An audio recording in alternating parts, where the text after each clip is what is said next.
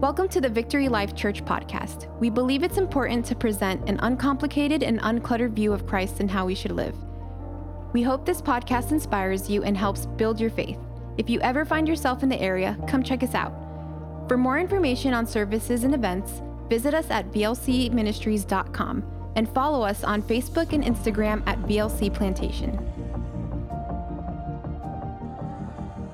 Can we welcome our church family watching in online? Thank you for joining us. Thank you for being a part. My name is Jacob. I'm one of the, the pastors here, and man, I'm so blessed to, uh, to be here with you all. And I know we got some, some students who just got done with an all nighter this past weekend who are, who are still in church on Sunday morning. So come on, if that doesn't show you that, we got students who love Jesus who would stay up all night and still show up to church. If you have your Bibles, we're going to be in 2 Samuel. And um, man, we have been walking through the life of David. Anybody getting anything out of this, going through the, the life of David? Has it been, hopefully, it's been encouraging to you. Really, our goal, my dad and I, our senior pastor, we're, we're kind of asking the question would there, is there a model in the, in the book of the Bible that we could look to and learn from? And we found one. And certainly, he's a man after God's own heart. He'd be one of God's greatest men, but he would uh, have a lot of, a lot of triumph, but would have a lot of tragedy, right? And Man, if, if anybody knew what it looked like to sin and also have consequences after that sin, it was David, right? And David would know what it looked like to be broken. He would know what it would feel like to be broken. You know, if somebody gave me a, a little wooden car, it was like a, it was from Lowe's. Now, I'm not. I'm more of a Home Depot guy, but you know, if somebody gives me something from Lowe's, you know, I, will I'll receive it, and then pray over it, and then bless it, and then. You know, Sorry if you work at Lowe's, I apologize. Um, you know, and so my son here, we're here putting this little wooden car together. It's got like some glue, and I'm teaching him how to, I don't even know what I'm doing, but I'm teaching him how to do things and, you know, putting the stickers on it. And then shortly after that, after it looked good, he broke it. And I was like, and I couldn't find it anywhere because it looked like the guy who gave it to me it must have been in his house for, you know, 50 years or so. But so I couldn't find it anywhere. And I'm like, you know what? As much as I'd like to throw this thing away, let's fix it.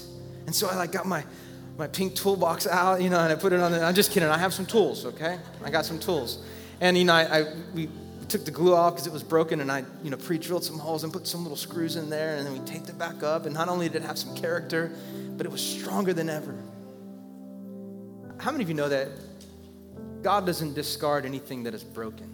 Because it'd have been way easier for me just to throw it away and buy something new. But what if God said, you know, I'm done with you because you're broken. I'm just going to get someone new. How many thankful that God fixes broken things and broken people? And, and so it's like a little lesson for him and a lesson for me to learn, but man, God specializes in that. No matter the baggage you have, no matter the issues you have, no matter the problems you bring, God specializes in restoration. Of course, that restoration must be preceded by confession. 1 John 1 9 says, If we confess our sins, God is faithful and just to what? Forgive us of our sins. And David would learn about what it meant to not only walk in confession, but to be restored. Because that's what God does. I want to go to a passage before I pray.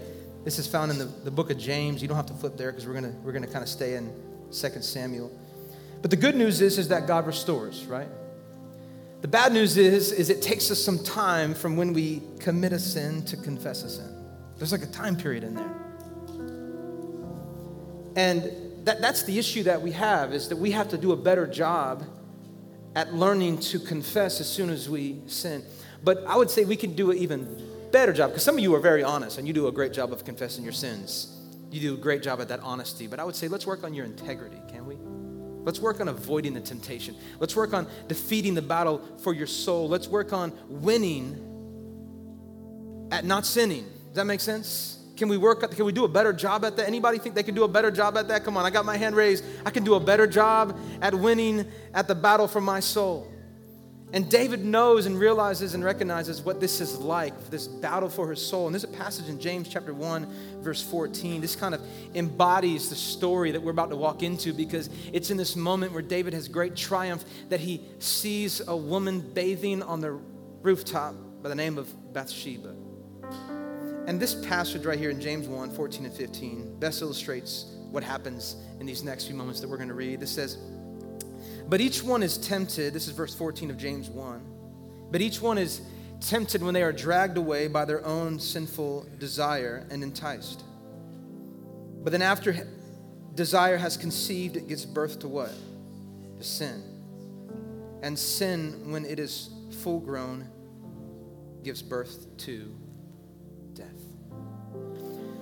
You know, we're going to walk through the story of David and Bathsheba. And what I do want to say is, I'm not here to shame anybody. But my hope is that we learn from this. Say, hey, how, how can I do a better job at avoiding it? But also, how can I do a better job of confessing it? Because God will forgive you. We know that, right? God will forgive you. There is hope if you've made some mistakes. God is good all the time. All the time, God is good. He'll forgive you. But unfortunately, we have to walk through some of these consequences. Man, I do not like the consequences. But let's talk about it. If you've taken any notes, this is real simple. We're going to talk about David and Bathsheba. Let's pray. Father, we thank you for who you are. We thank you for all that you do. We thank you that we can be in this church today and worship in you. And I thank you for just the moments that we have just kind of pause and allow you to lead. So maybe it's time to drop on our knees and just thank you for who you are. Thank you for what you've done. And would we be a, do a better job at praying consistently? God, we want to know you. We want to see you. But even if I don't, I know that I'm next to you. And So you are good. Would you allow your spirit to talk? Allow your spirit to move. And it's in Jesus' name. Everybody said in one loud voice, Amen, amen, amen. amen. How many of you know that the Bible always tells the truth about people? And unfortunately, it tells the truth about you as well. You're like reading this to get somebody, and you're like, wow, this gets to me. Why am I all of a sudden feeling? Anybody can relate to that? You're like, come on, God, give me something good. And then you read the scripture, and you're like, why do I feel so convicted? Because that, that's what the Bible does. That's not all that it does, but that's what it does. And we find here some of the greatest men in the Bible make some of the greatest mistakes, yet still, through the grace and the mercy of God, have some of the most greatest accomplishments. Have some of the greatest faith that we read throughout Scripture. Certainly, the recording of these failures and their weaknesses weren't condoned by the Lord because we know that there were consequences. But I think what it does is it shows us that in spite of our failures, God is still merciful. In spite of our sin, we can still have great faith. I mean, that's what it looks like submitting to God at times, right? We win some and we lose some. But how many of you want to win more and lose less? Come on. I know I'm going to win a lot and I know I'm going to lose some. I know it's, it's, it's not like I'm going to have this perfect plateau of permanent perfection until I, in, in, until I reach glory. That's, that's not going to happen. I'm never going to be I'm never going to be there. This is why Paul says in 1 Corinthians chapter 10 verse 12, so if you think that you are standing firm, be careful that you do not fall. Don't be so naive. Don't be careful of your self confidence. In fact, tell the person sitting next to you, you are not exempt. You are not exempt. Now, you don't have to fall into this, and that's what we're going to talk about a little bit today, but you're not exempt. And up until this point in 2 Samuel, David has been a banner picture of what faithfulness with God looks like. Let me just recap, if we can. We're going to kind of jump from where were we at last week? We were at 1 Samuel chapter, I don't even know and I take notes, and I, I could go 19 and 20. So we're gonna kind of we're gonna jump a little bit, but man, David defeats Goliath. How awesome was that? There's so much praise. He's, he's been promoted, and uh, you think that'd be great, but the person that promoted him now has a hard time with him. And so the king of Israel, by the name of Saul, chases him and wants to kill him. In fact, David has an opportunity in chapters 24 and 26 to kill him, but he spares his life twice. And David, along with 600 men, who are finding victory still in battle, even with Saul and the Israelites still in their pursuit. It all ends finally in chapter 31 of 1 Samuel. Because somebody dies, Saul. In fact, he's losing in a battle with the Philistines, and rather than taking or getting killed by the enemy, he decides to take his own life. And so that's what he does. He takes his own life. And David finally becomes king. It's like finally what you were promised is now being fulfilled. Remember the gap of promise and fulfillment? You think what God has promised you needs to be fulfilled immediately, but sometimes it takes some time. Amen? It takes some time. Finally, it's time. And David becomes king. But David inherits a divided kingdom, so he only reigns over Judah because Saul appoints one of his sons. But it wasn't until Saul's son dies, and this is 2 Samuel chapter 5, it wouldn't be seven years later until David finally becomes king over all of Israel. And victory after victory, battle won after battle won. In fact, scripture tells us that everywhere David went, anything he did, God gave him victory. But how many of you know that the enemy doesn't want you to have victory? In fact, the enemy doesn't want you to have a long season of victory either. He doesn't want you to have consistent victories because if you can have consist- consistent small victories, you're going to find yourself having some big victories. And he didn't want that. And so the enemy is going to do anything and everything to step in your way to cause you to lose your step and fail. And although we may not be able to control the outcome, write this down. I can't control the outcome, but I can control the input. And so, if the enemy's going to get me and he's going to do all that he can to drag me away by my own sinful desires, then he knows what the outcome can be. So, I may not know the outcome, but I definitely can control the input. David failed miserably in this moment that we're going to read about controlling his input. And we find this in 2 Samuel chapter 11. Read with me. What we're going to do again is we're to, we're going to read a lot, and then we'll kind of go back and hit some things, okay? So, if you got your Bibles, we're going to start in verse 1. 2 Samuel chapter 11. And I'm going to read from my Bible. As always, sometimes the text is a little bit different because this is an older translation of the NIV. What you're going to see on the screen is a newer translation.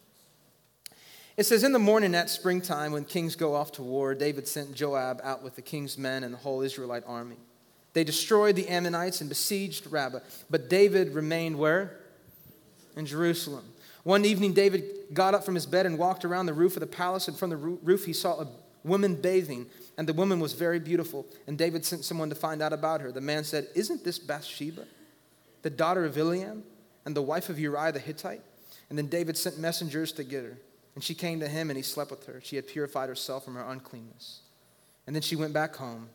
And in verse 5, it says, The woman conceived and sent word to David, saying, What?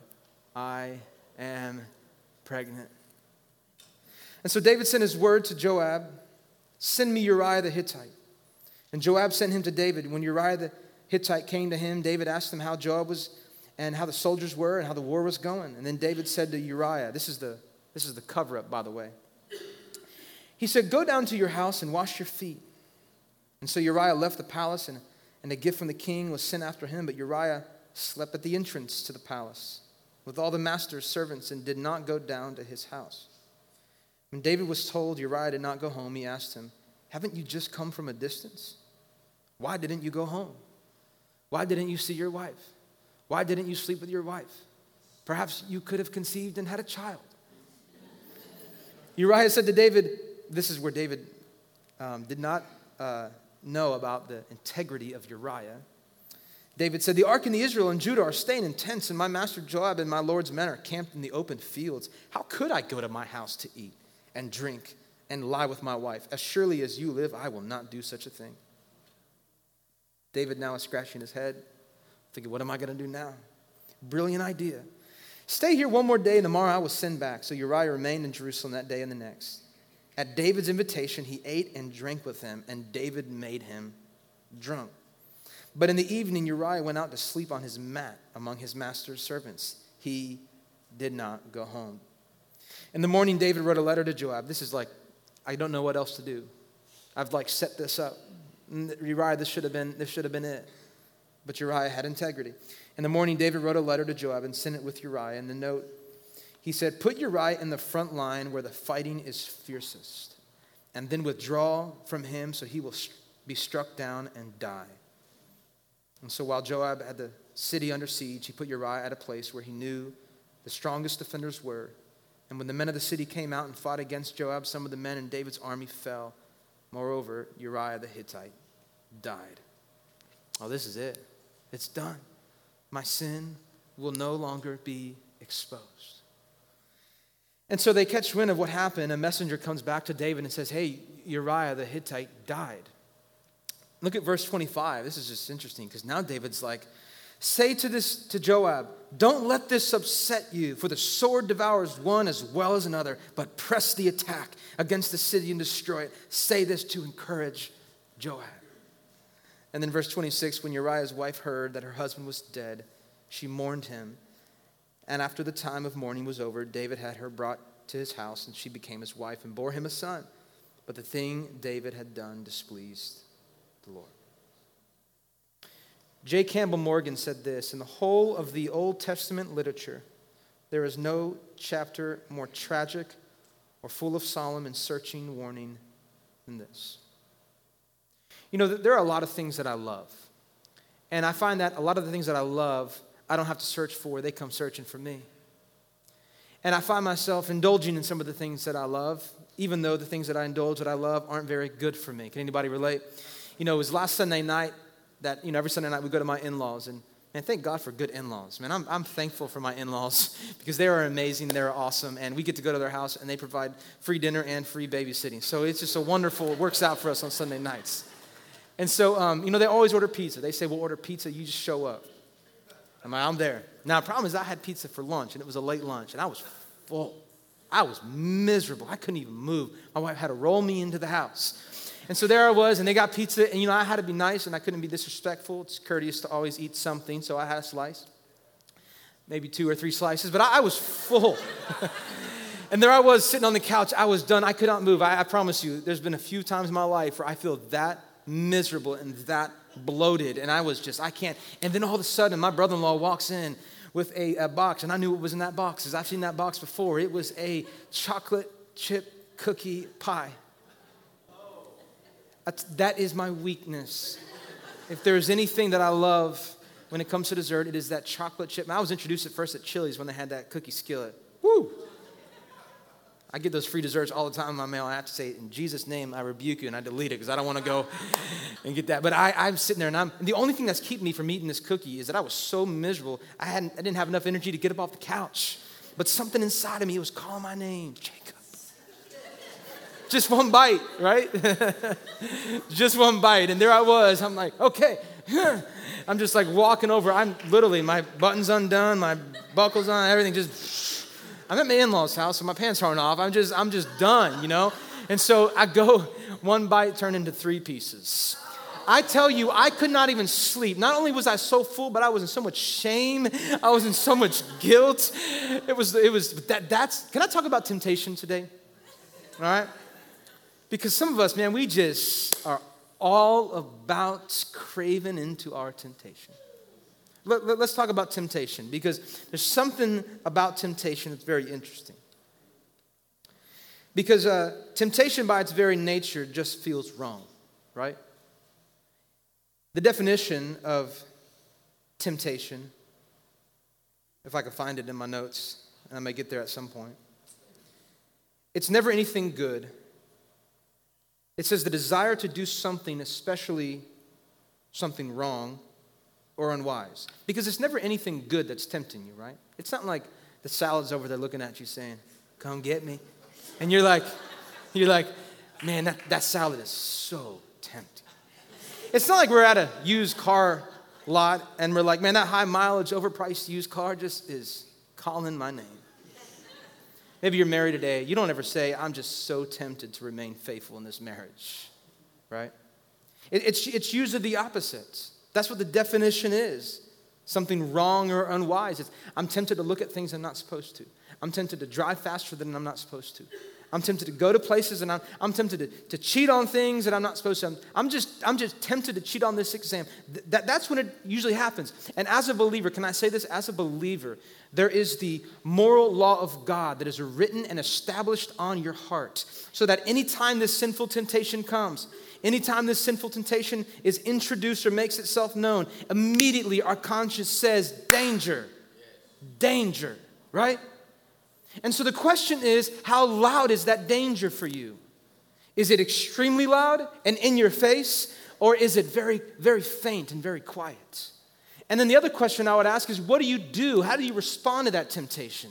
If it's faint or if it's loud, do you listen to it and say, Get behind me, and you run the opposite way, or do you step in a little bit more? Do you, do you try and listen a little bit more? Do you put aside all your good accountability and distractions to step in a little bit more to see what's, what's on the other side of that temptation? What happens to David? Not only does he, is he introduced to the temptation, but he does a few interesting things. So I'm going to give you my three points up front if you're taking notes, and then I'll talk about them. Number one, encountering temptation. Number two, pursuing temptation. And number three, embracing temptation. Let's look at number one encountering temptation. This is 2 Samuel chapter 11. We're going to read the first two verses, and we're going to stay kind of at this first part. It says, In the springtime, when the kings go off to war, David sent Joab out with the king's men and the whole Israel army. They destroyed the Ammonites and besieged Rabbah, but David remained in Jerusalem. Let me just, let me just say that, that verse again, but kind of skip out the, the middle part. It says, In the springtime, when kings go off to war, David remained where? In Jerusalem. All right, let's pause there for a moment. Because let's be honest, when do we encounter temptation? Now, we know it can happen anywhere. But a lot of times it's at places that I shouldn't be, it's with people who I shouldn't be with, it's, it's also at places where nobody knows I'm at, or driving around where nobody knows I'm driving. I don't even know where I'm driving. It's at the places where I'm with people who I'm not supposed to be, doing something I'm not supposed to be doing. Now, certainly we know that God isn't tripping us up, right? Because we know the passage that says in James 1:13, when tempted, no one should say, God is tempting me, for God cannot be tempted by evil, nor does he tempt anyone. So God will not tempt you, but God will test you. But God isn't going to entice a person to evil. But notice what the next, next verse says in verse 14, which we read. But each person is tempted when they are dragged away by their what? By their own. Somebody say mine.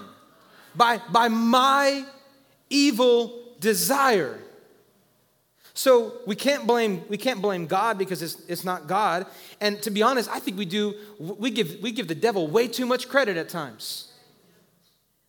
We give the devil way too much credit because this doesn't say, oh, each person is tempted when the devil drags you out. No, this says each person is tempted when they are dragged away by their own.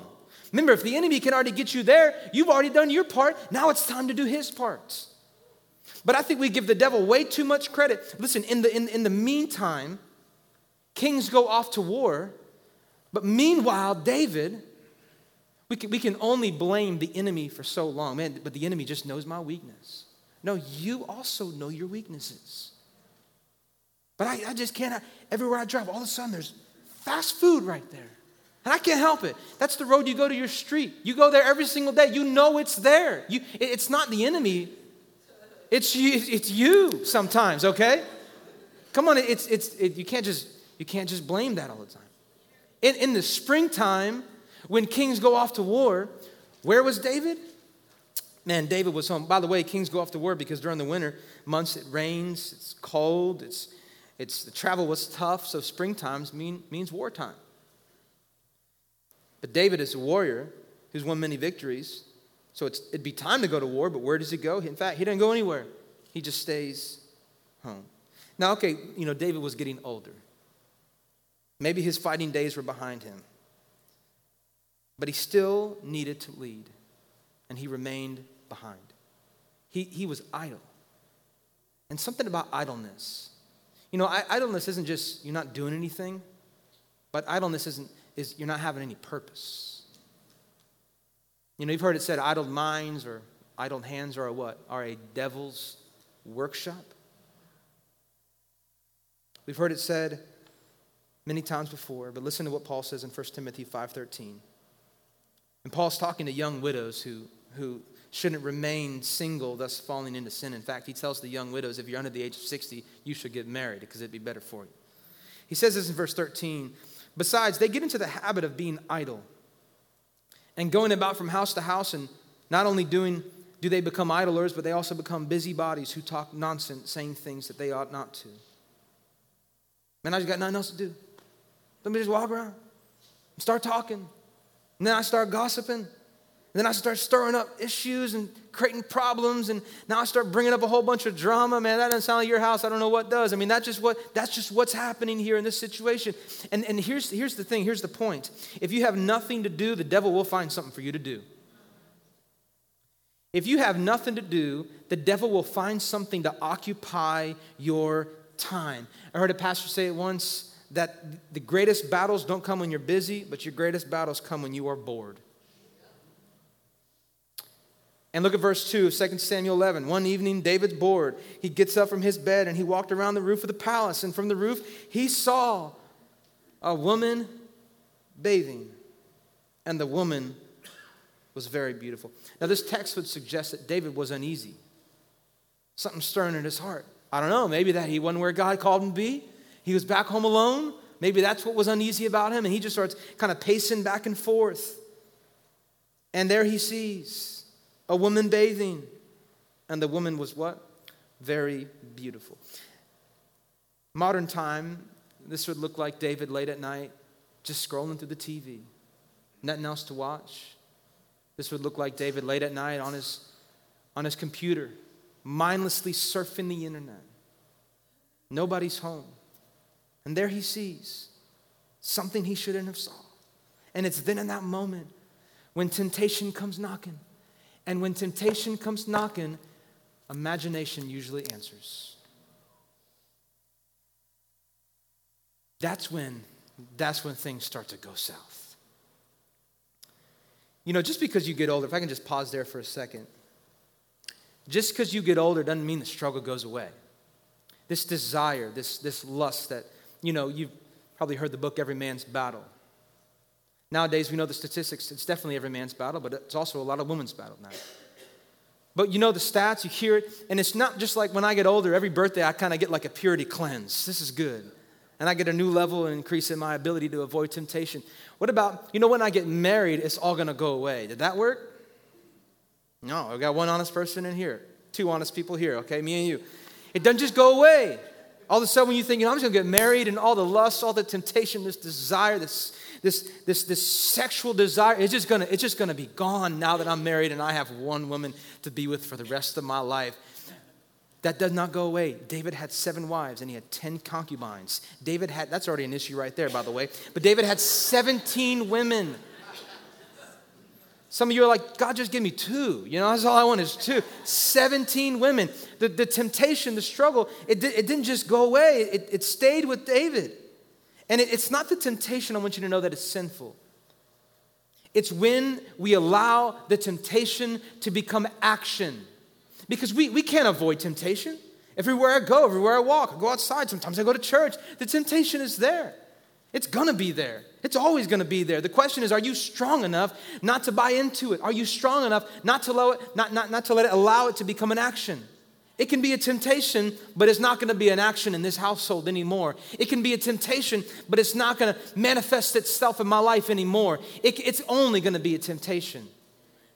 But the problem is, a lot of times it becomes, it becomes an action. And we start to pursue, we start to entertain the idea of, I just wonder.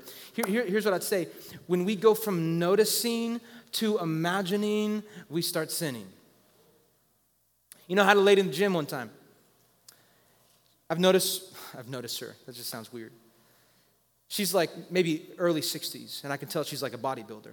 And me and my buddy who work out all the time, we avoid her. We just stay away from her, not because she's weird or smells or dresses provocatively, but because she's like a bodybuilder, she will come and she will tell you how to, how to, how to have correct form on what you're doing. Now, I don't care who you are, a woman or a man. You, you start correcting my form, I, that, that is just very discouraging, and that, that is just if, I, am doing something, you're like, hey, knees in a little bit, you know, hands out, just like that. There you go. I'm just like, you know, we were just talking about this earlier. Danny was like, I'll do it for the first time as soon as they leave. I'm like, I'm just leaving. You know, I'll just cater to what you want.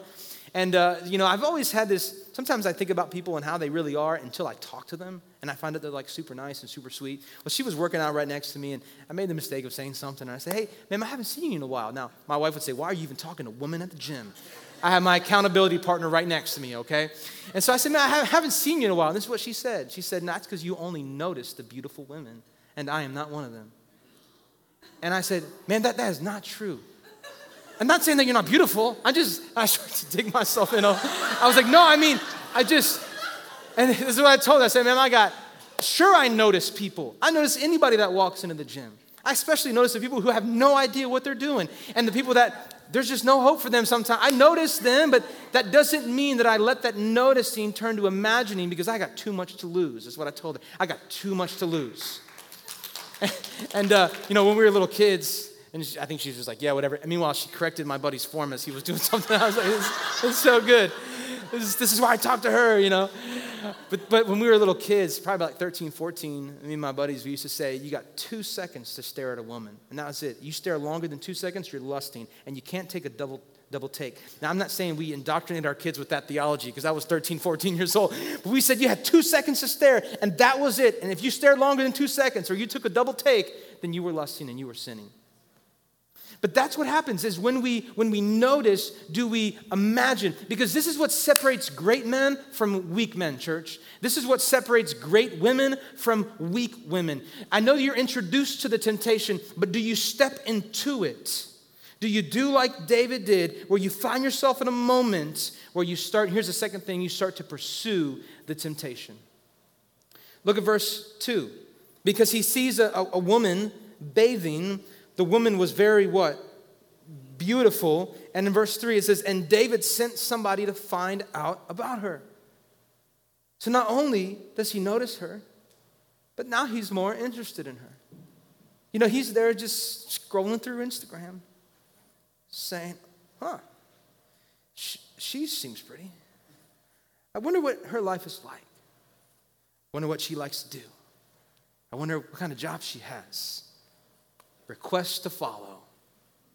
Better yet, some of you slide into those DMs and say, hey, I'm just checking out, just, not checking out, but just noticing, and I just wanted to say hi, introduce myself. I have no idea whose people are. But here you are, allowing your noticing to turn into what? imagining. And he just wanted to know some more information. Was that really David? So I just wanted to know a little bit more facts about this woman.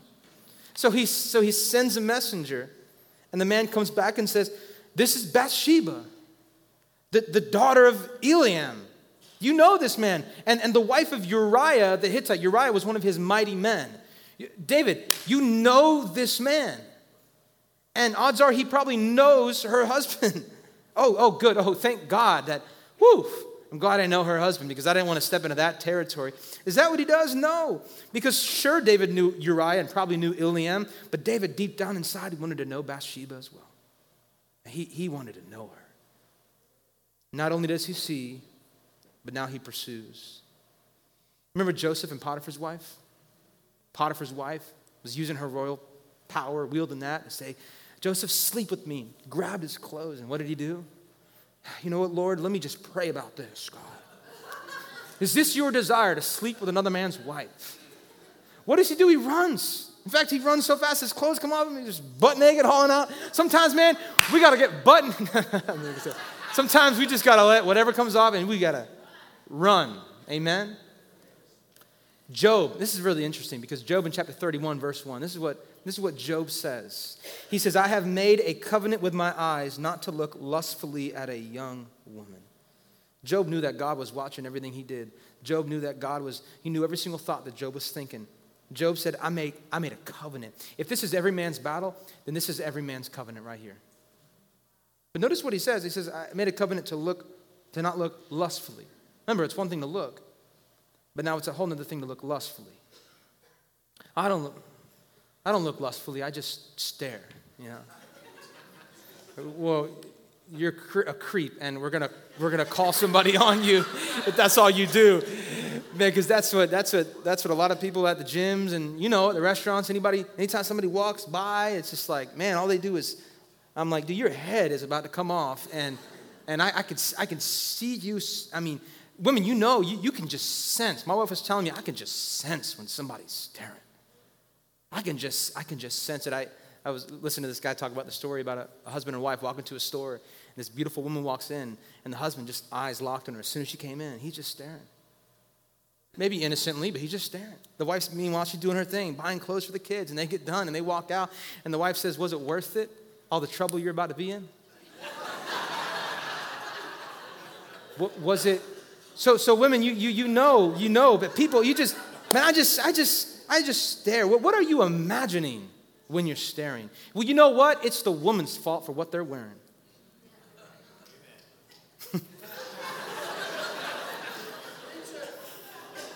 All right, can, can I talk about Bathsheba for just a moment? now, I have no place to, uh, to speak for all men or all women. I'm just going to speak um, a little bit of what I think because let, let's be clear. We focus a lot on David, and, and the Bible strongly condemns David's actions here. Right? The Bible strongly condemns David's actions. But people have said, like, well, why was she bathing on the rooftop? Well, the scripture doesn't actually say she was on a rooftop. David's the king. Where his place is, he has the highest vantage point to see anything and everything. Sure, he can see every rooftop, but he can also see most of the windows. So you can't really say that she was on a rooftop bathing. Why was she just trying to seduce him? Or why was she just up there bathing and trying to do somebody? But, but can I say this? And again, I want to be, I want to speak from the heart. How many of you, how many of you would agree, men and women? How many of you would agree with this statement that there are times and situations where women dressed or posed in ways in hopes to lure or bait the eyes of others? I mean, yeah. Oh, maybe not me. Maybe not the women of VLC. Come on, thank God for the women of VLC who are beautiful inside out. Don't gotta show it, don't gotta strut it, you know? But there are times where women, and maybe it's unintentional, right? But everywhere you go, not all women, but everywhere you go, it's there. And here's what I'd like to say Ladies, help us out a little bit. Don't make it so easy to cause another woman's husband to lust after you. Come on, don't make it so easy. Help us out a little bit. Is, is, that, is that okay? Now, my wife's like, well, what, what, what, what do I, I can wear, what are you telling me? I can't wear this or I can't wear that. I'm saying you can wear what you think you can wear. And people are going to look, people are going to look. But just know there are some things you shouldn't wear, okay? I mean, let's, there's, there's a line. Where that line is for you, I don't know. Where that line is for men, way down here at the bottom, okay? So you can't control what we do and where we look. We can't. But there are some things you can control. Even in the church, Paul says to Timothy, to the woman in the church, that they needed to be careful how they dress, thus men's eyes would be on them rather than God. Don't desperately seek to arouse the sexual passions of men, ladies. Again, this isn't this isn't the case for Bathsheba. Sure, you can present that case. Well, it was Bathsheba's fault. She, she, was, she was seeking, or was she, was she submitting? Scripture doesn't give us those details, but what we do know is that David wielded his royal power and took advantage of Bathsheba. And so not only did he, was he encountered with the temptation, he pursued the temptation, but here we find now that he embraces the temptation. Adultery in the heart and mind is bad but adultery in practice is far worse. So look at verse 4. It says David sent messengers to get her. So he first sent a messenger to find out some information, find out who she is, find out what she likes, find out what kind of food she likes. Oh, she's married. Bring her here. Let, let me ask some more questions about who she's married to and how their relationship is, because maybe they're like separated right now. I mean, that, that could be a good, maybe they're separated. I don't see any, any engage, ring. I don't, I don't see anything Facebook status wise that says they're in a relationship. Just, uh, just let's just see. So, so send some messengers and, and bring her here. And you thought at that moment that could have been it when he saw her. You just wish all that conviction came on right there.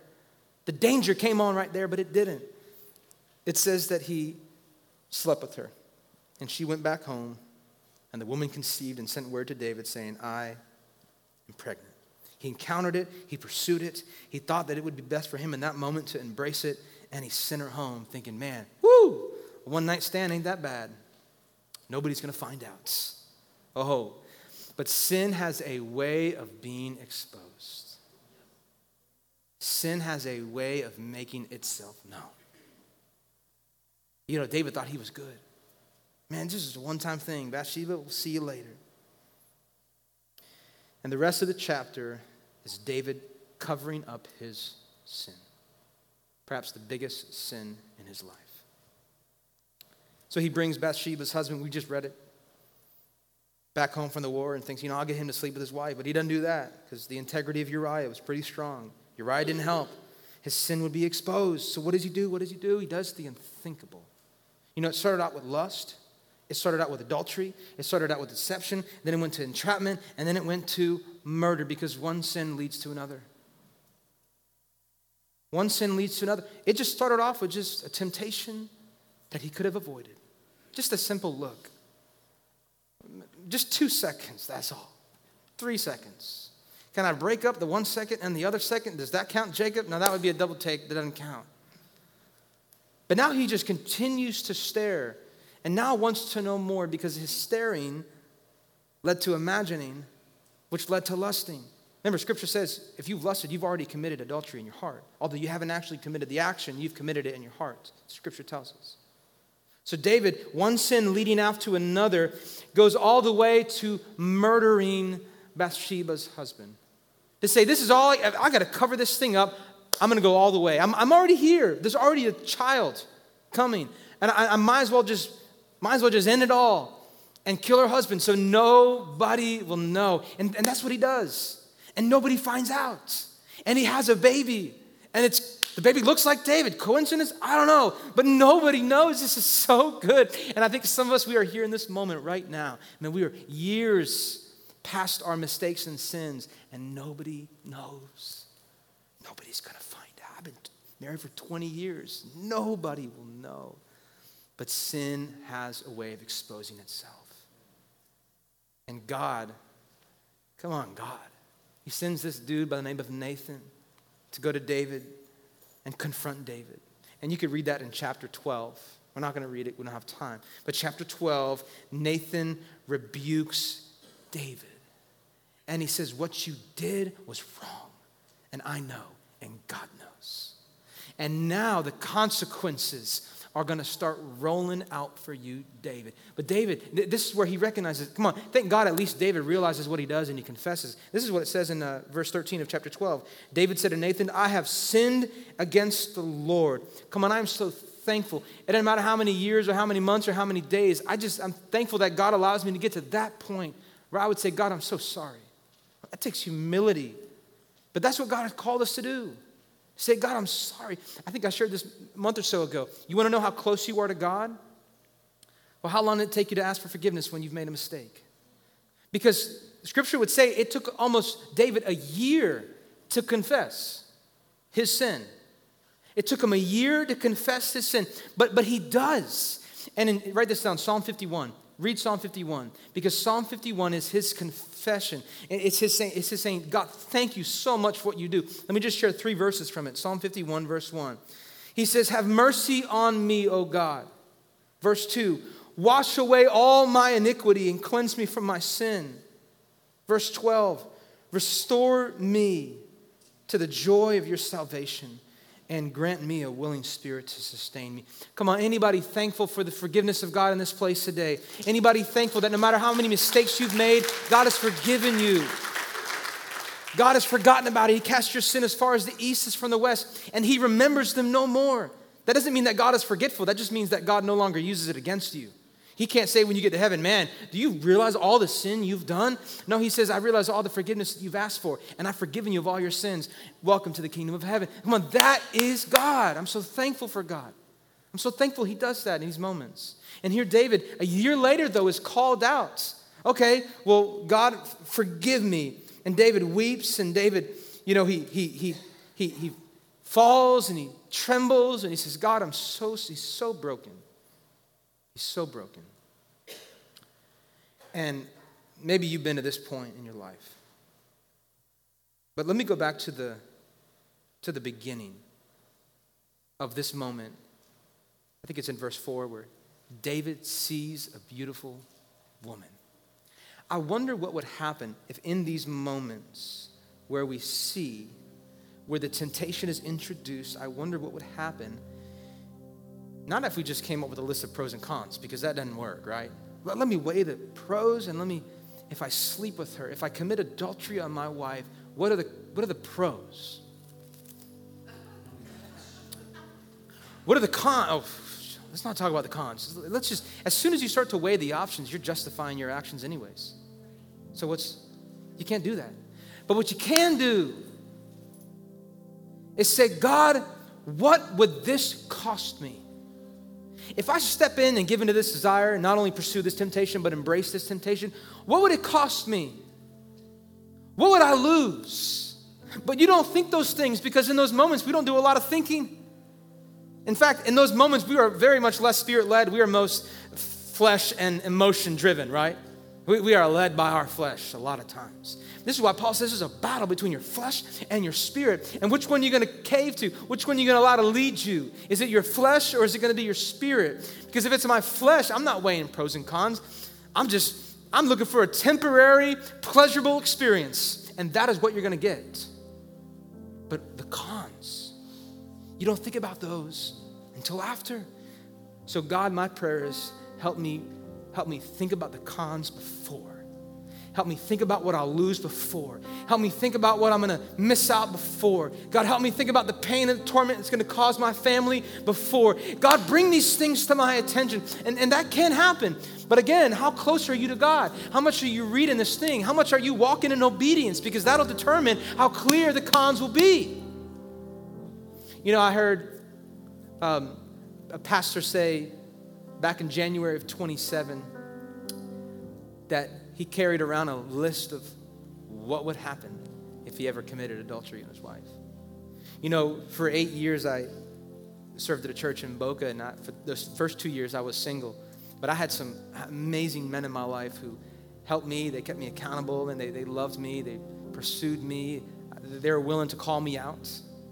They, they were willing to, to listen to my problems and my issues and all my, you know, 21 year old single trying to figure this life out, who I'm gonna marry. You know, there, there's a and there's just a lot that goes on through your head.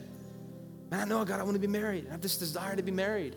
And that desire out of hand can be catastrophic, right? But thank God for mentors and thank God for wise counsel. Amen. Come on, I thank God for those men in my life. But now when God called me here to serve with my dad at VLC, I realized that, you know, with the distance, I probably wouldn't be around those mentors as much. And so, the first thing I said when I got here, and some, some of you men in this room know because I've talked to you, and I said, God, in that time, there was like pastors falling left and right. We all saw it. It was like every time we turn on the news, it was like pastor fails, moral failure, sexual failure, adultery. And here I am, married now eight years, well, almost eight years, to the most beautiful woman in the world. I'm saying, God, I'm not going to be another statistic. That's not going to be me.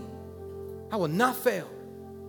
And so I put some men in my life to say, hey, listen, I'm not here. I'm not asking you to be here when I mess up. I'm asking you to be here so I don't mess up. Because that's what I need. And maybe you here today, men and women, you need some, some strong men in your life. Women, you need some strong women in your life to mentor you, to keep you from making the mistakes maybe that they've made, but will protect you. Because I have a lot to lose. I'm not single anymore. I'm married with three kids. I've got a job. I work at a church. I have a lot to lose. And so, January 27th, this past year, this pastor was talking about all that he had to lose. He said, Make a list, pastors, make a list. And so I made a list. And I want to share, I want to share that list with you. And I shared it with my wife. And I share it with you, one, so you keep me accountable and you keep fighting me and uh, fighting for me. And I would say, church, pray for your pastors. Pray for them. Pray for my dad. Is it selfish to ask that? Pray for us. If you don't attend this church, you're just visiting, you're watching online, pray for your pastor. Man, if the enemy can get hold of a pastor and cause him to fall, it'll just be a, a line of falling.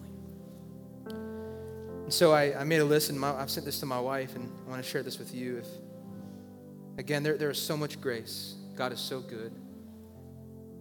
And you don't need to walk in shame anymore. But here I am today saying, you know what, God, I, I don't want to fail. So this is what would happen to me. I would displease the Lord. I would drag his sacred name in the mud. I would inflict hurt and pain on my wife, Cheryl. I would lose her respect and I would lose her trust. I would hurt my kids, Judah, Beckham, and Blakely. I would have to explain to them my daddy doesn't work at the church anymore. I would cause shame to my family. I would lose trust in all the people that I have ever mentored and discipled. Just think about that for a moment. All the people that you have led, all the people that you have mentored, all the people that you have discipled. Just think about how they will view you now. I would also give pleasure to Satan. And lastly, although I know God would forgive me, because he does, I would gain a guilt and a shame that would stay for a very long time. Just, just go back to that moment with me. Put yourself in David's shoes. There, there is a something going on in your spirit that says, This is not what I need to do, but my flesh says this is what I want to do. But in that moment, if I can say, God, I've got a list, and I wonder what the consequences would be, I wonder what the outcome could be. And so, Lord, I'm going to do a better job at controlling the input right here in this moment. I'm going to do a better job at trying to abstain. I'm going to do a better job at running like Joseph. I'm going to do a better job at making a covenant like Job. God, I'm going to do a better job. I have to because I got way too much to lose. Sure, my wife may stay with me and forgive me, but I have a lot more to lose than that. I certainly got a father in law who would kill me. I know that, that's for sure. He's already told me that. Got so much to lose. You have so much to lose. If you're single here today, you still have something to lose. If you're married, you still have something to lose. If you have kids, you're, you still have something to lose. If you're divorced or you're not, you're, you're a widow, you still have something to lose. Do you want to displease the Lord? Do you want to hurt him? Do you want to drag his sacred name all across the mud so people can say these Christians, it's just a bunch of hypocrites? This is David. I thought he was some righteous man after God's own heart. Look at what he's can I tell you the consequences of what happened with David? If he would have known that God would be displeased, there would be an unwanted pregnancy, there would be a murder of one of his mighty men. Chapter 12 tells us that his child that Bathsheba birthed was die, would die. And that's what happened. The baby got ill and, and died. His wives would be taken by other people. The sword would never depart from his family. One of his sons would rape his own daughter. One of his sons would murder by another son. I mean, Charles Spurgeon said it best this way God does not allow his children to sin successfully. Are you prepared to face your sin? Are you prepared to face the consequences? Are you willing to risk it all, to lose it all for a few minutes of forbidden pleasure? You know, Proverbs 10 12 says, There is a way that seems right to a man, but its end is the way to death. Remember the scripture we read in James 1:14 it said that our sin once it's once it's been uh, once we step into it is now it births sin. We step into the temptation it births sin. And what does that sin do? It births death. So a way to a man seems right but its way will end in death but even if we give way to that, the good news is 1 John 1 9 again says, if we confess our sins, that He is faithful. If we confess our sins, that He is just. If we confess our sins, that He will step into your sin situation and He will spare you. He will save you. You no longer have the punishment, the eternal punishment, because God spared us from that. Anybody thankful that God spared us from the eternal consequence of separation? We can now have eternal life, but the consequences would still be here. Oh, God, help me think about the consequences. God, help me think about what I would lose. God, help me think about what I, what I would gain and the issues and the problems and the guilt and the shame, God. I don't want to fail you. I don't want to fall. I don't want to step into this, God. I want to be faithful. I want to be faithful. And I want to defeat and I want to avoid the temptation as soon as it's introduced. Come on, if that's you, would you stand to your feet all across this room? If that's you, you're saying, you know what? Man, I, I want to conquer it at its introduction. Anybody with me? Man, I want to conquer it at its introduction. As soon as it's introduced, man, I'm gonna trust in, I'm gonna trust in God. I'm gonna hold fast to His word. I'm gonna make a list if I have to. I would encourage you today, make a list of what you would lose if you stepped into this. But I want you to know that there is an end to the story, okay? Next week, my dad's gonna kind of close this, this story of, of the life of David, and we're gonna look a little bit more at kind of the, the, the bad, but there is a good part of David. Because there was a promise that in the lineage of David would come a Messiah named Jesus, and that still happens. Come on, that still takes place. So God can still do great things. With people who have great faith, even though you made great mistakes, my, my challenge for you today is let's let's win more and let's lose less. Amen. Let's pray. Father, we just thank you all across this room. Lord, we thank you for those watching and online. And Lord, my hope and prayer today is that nobody leaves in shame. That's not what I wanted to do. And I know that's not what your word wanted to do. We don't want to walk away in shame. But God, we want people, a church here today, to fall on their knees, to lift up their hands and say, God, we need you because I can't do this without you. Father, we need you. And so, so we cry out to you today. Come on, we cry out to you today. If that's you, would you just lift your hands all across this room and say, God, I need you. Lord, I need you. God, your forgiveness was back then, your forgiveness is, is now. But Lord, I don't want to always have to step into that because I want to do a better job at finding victories. So, God, help me find victory. Come on, help me find victory. God, I need you. Come on, would you just worship Him in this place? Father, we need you. Thanks so much for listening to this podcast. If this has blessed you, would you consider giving a financial gift to help bring this message to more people? You can do that at vlcministries.com/give. You can also subscribe, rate, and share this podcast with your friends and family. Here's what we believe: living God's way, everywhere, every way, every day. We love you and God bless.